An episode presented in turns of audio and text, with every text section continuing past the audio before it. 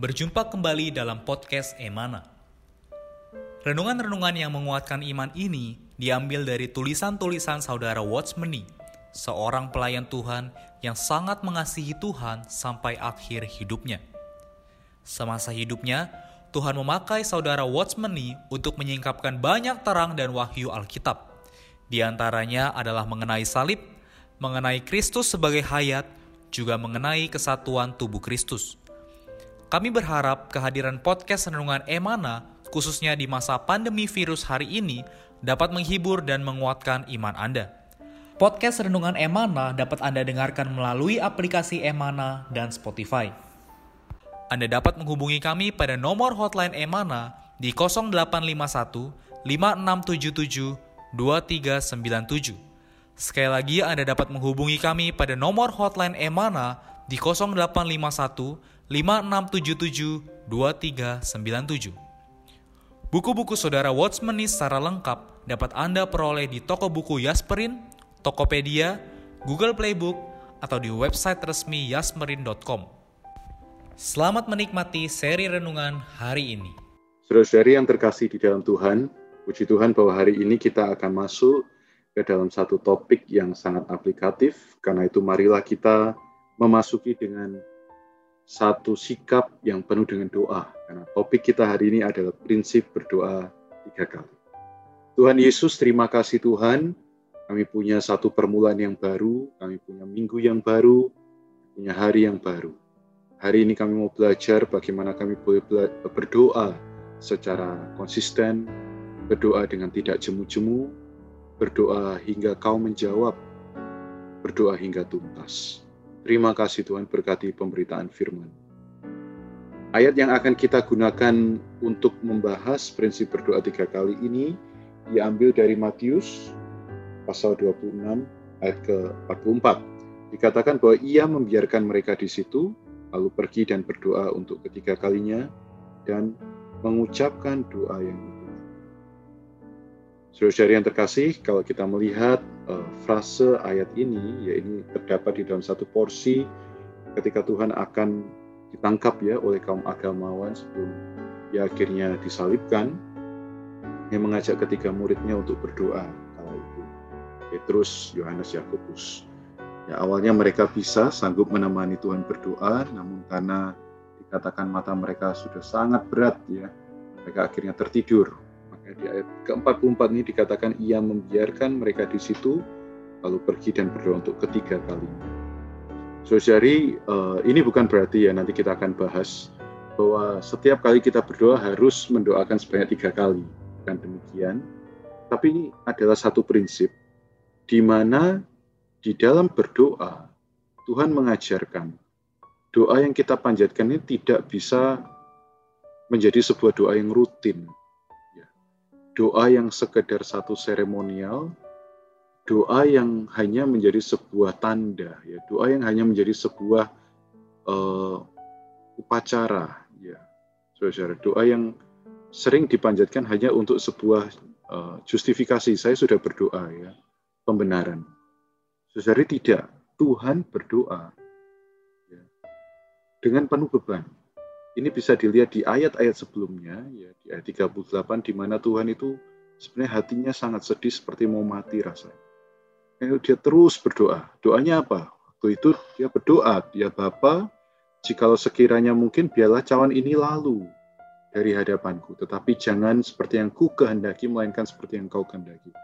Ini Tuhan sedang mau naik ke atas kayu salib, ya Tuhan benar-benar membawa ini semua ke hadapan Bapa doanya ini penuh dengan beban. Karena itu rasanya kalau cuma doa sekali nggak cukup.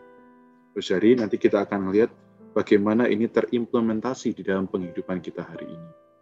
Ya syukur pada Tuhan, Tuhan masih mengizinkan ada pandemi. Sebenarnya bukan cuma sekedar satu ujian bagi kita, tetapi ini juga ada satu kesempatan bagaimana kita bisa menerapkan prinsip doa tiga kali. Mari kita baca bersama-sama renungan yang ada hari ini.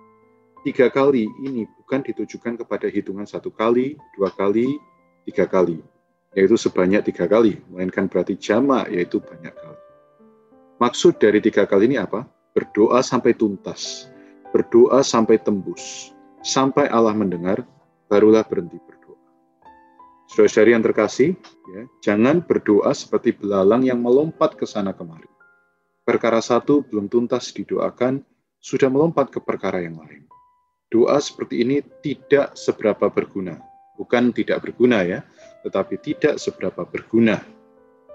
Kita harus mengenal satu perkara. Beban adalah kunci berdoa. Sekali lagi, beban adalah kunci berdoa. Kalau seseorang dalam hatinya tidak merasakan adanya beban berdoa bagi perkara tertentu, doanya tidak akan sukses. Saudari, tadi sempat disinggung di awal bahwa beban adalah kunci dalam berdoa. Ya, secara pengalaman,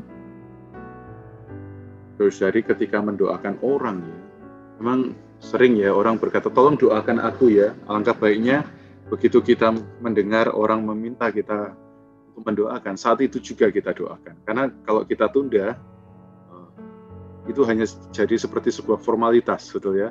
Doakan aku ya, ya aku doakan, tetapi sebenarnya tidak pernah didoakan.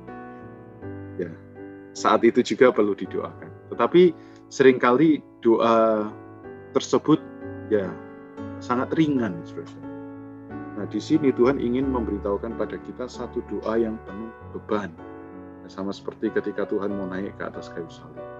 Saya pernah punya pengalaman ya ketika ada seorang anak ya yang saya layani, dia mau masuk ke dalam pelatihan uh, untuk melayani Tuhan, namun uh, orang tuanya tidak mengizinkan. Tidak mengizinkan.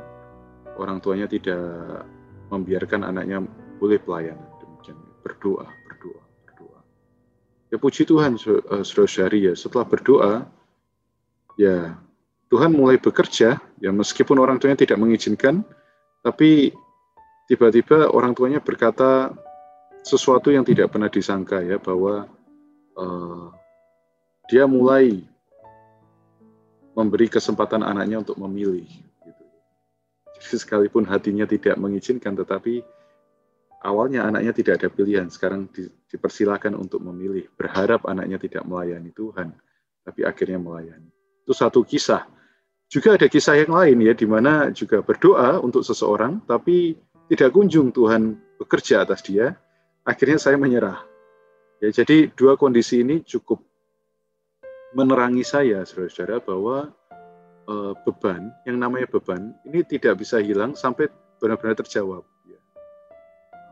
karena itu berarti sebenarnya doa saya kepada orang tersebut belum penuh beban ya. Sehingga belum terangkat sama Tuhan ya, artinya doanya belum terkabulkan, belum terjawab, belum ada tanda-tanda tuntas, saya sudah menyerah terlebih dulu. Ya, jadi saudari ini benar-benar uh, kembali mengingatkan saya, ya saya harap juga saudari tidak putus-putusnya berdoa selama pandemi ini untuk sesuatu. Ya.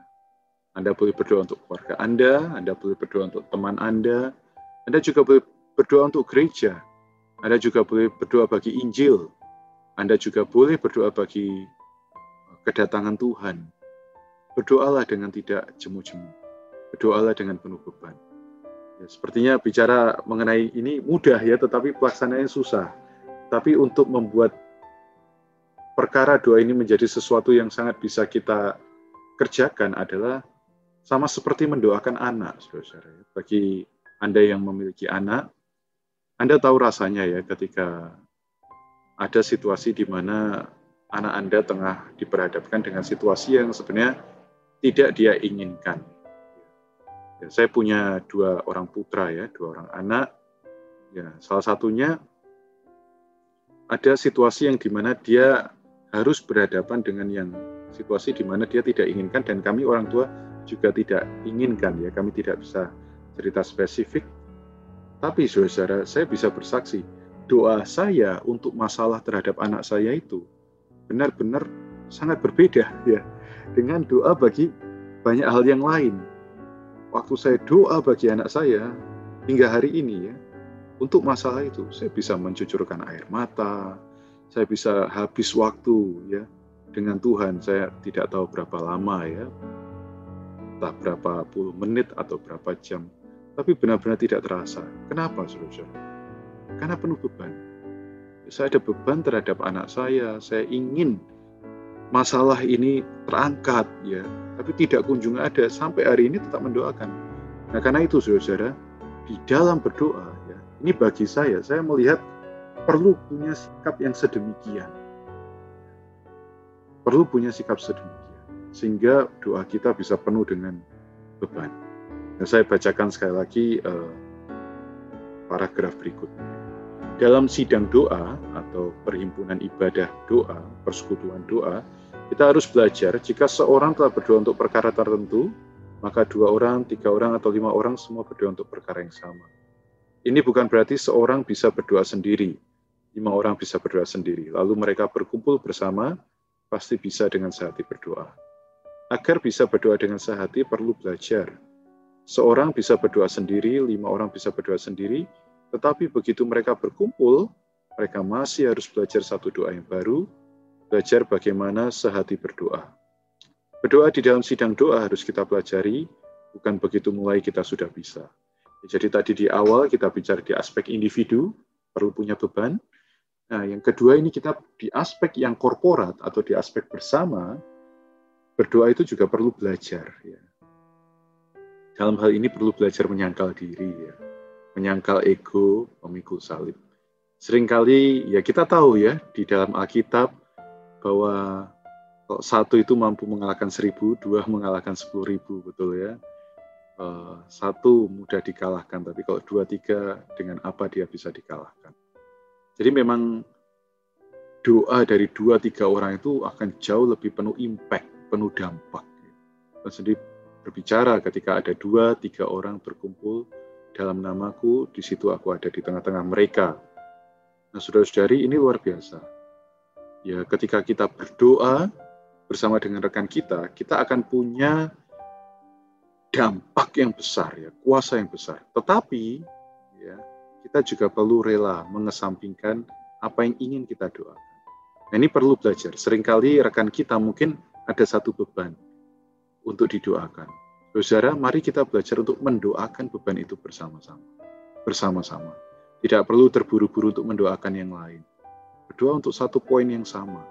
Saudari, hasilnya bukan hanya doa terjawab. Ya, doa terjawab itu bagi Anda yang punya pengalaman doa adalah ternyata masalah yang kedua ya.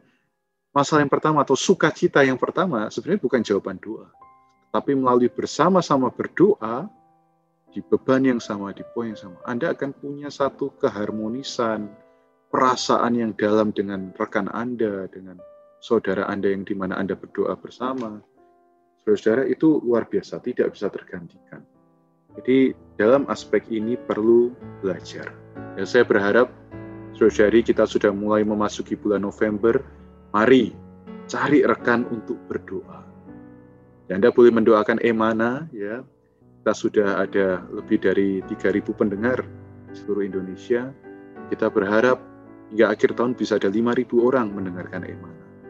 Ya, bahkan mereka yang download aplikasi bisa lebih banyak supaya bisa jadi berkat. Ini perlu banyak doa dari Anda. Saudara. Perlu berdoa bersama-sama supaya Injil Tuhan bisa tersebar. Ya, kita mau ini ini kedambaan kita ya. Sebelum Tuhan datang kali kedua, Injil kerajaan ini bisa meluas di seluruh Indonesia dari Sabang hingga Merauke. Dari Sabang hingga Merauke. Tidak ada satu daerah pun yang tidak mendengar Injil kerajaan. Saudara, ini benar-benar kedambaan kita. Nah, saya mau tutup dengan satu paragraf dikatakan kalau ada dua orang dengan sehati berdoa untuk sesuatu, Allah pasti mendengarkan doa mereka. Ya, Matius 18 ayat 19. Ini bukan perkara kecil Saudara-saudari, ini bukan perkara kecil. Kita harus belajar merasakan perasaan orang lain. Belajar merasakan apa yang disebut doa gereja. Belajar merasakan suatu beban doa itu sudah terlepas atau belum. Barulah kita mengerti bagaimana menunaikan ministry doa. Ya saudara-saudari, sekali lagi, dalam perkara doa yang bersama, yang korporat, bukan hanya perlu belajar menyangkal, tapi juga belajar sehati. Ya, kesehatian itu timbul ketika uh, diri, ego itu dikesampingkan. Saudara, sungguh alangkah indahnya dan baiknya bila saudara hidup dengan rukun. Tapi bukan cuma sekedar hidup dengan rukun karena kesukaan yang alamiah, tapi hidup dengan rukun yang sejati adalah ketika kita dibaurkan di dalam firman dan doa. Nah, saudara, eh, kiranya sekali lagi ya, ini menjadi beban kita semua, kita bisa berdoa untuk hal-hal yang bukan apa yang kita inginkan saja, tetapi apa yang Allah inginkan, itu yang kita doakan lebih lagi. Kita mau mengakhiri 2020 dengan satu kesaksian. Ya, nanti di akhir bulan Desember Anda bisa bersaksi, puji Tuhan.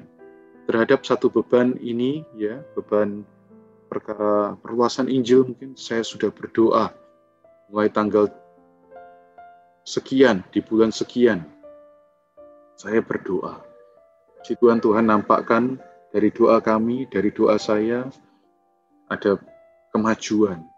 Saudara, begitu ada yang sedemikian, ya Tuhan akan memberkati sebesar-besarnya. Puji Tuhan. Ya saudara akhir kata sebelum kita tutup di dalam doa, berdoalah dengan tidak jemu-jemu. Ya. Paulus mengatakan di 1 Tesalonika 5 ayat 17, berdoalah dengan tidak putus-putusnya, bukan hanya doa rantai ya, saya berdoa kemudian Anda melanjutkan, tapi di dalam penghidupan kita juga ada penghidupan doa. Tuhan Yesus memberkati. Mari kita berdoa. Tuhan pimpin Tuhan di sepanjang tahun ini, ya akhir tahun ini Tuhan. Kami boleh mulai berdoa bukan hanya untuk beban kami pribadi, tetapi beban yang ada di hatimu. Tuhan kami mau belajar berdoa seperti engkau berdoa di Taman Getsemani. Bukan kehendakku yang jadi, tetapi kehendakmu Bapak. Oh Tuhan Yesus, sungguh berkati seluruh saudari mulai boleh berdoa, mulai bisa berdoa untuk persebaran Injil Kerajaanmu dari Sabang, dari Aceh, sampai ke Papua, sampai ke Merauke. Terima kasih Tuhan, di dalam namamu kami berdoa. Haleluya.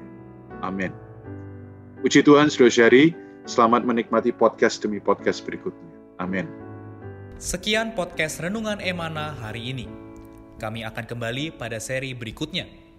Anugerah dari Tuhan Yesus Kristus dan kasih Allah dan persekutuan Roh Kudus menyertai kita semua.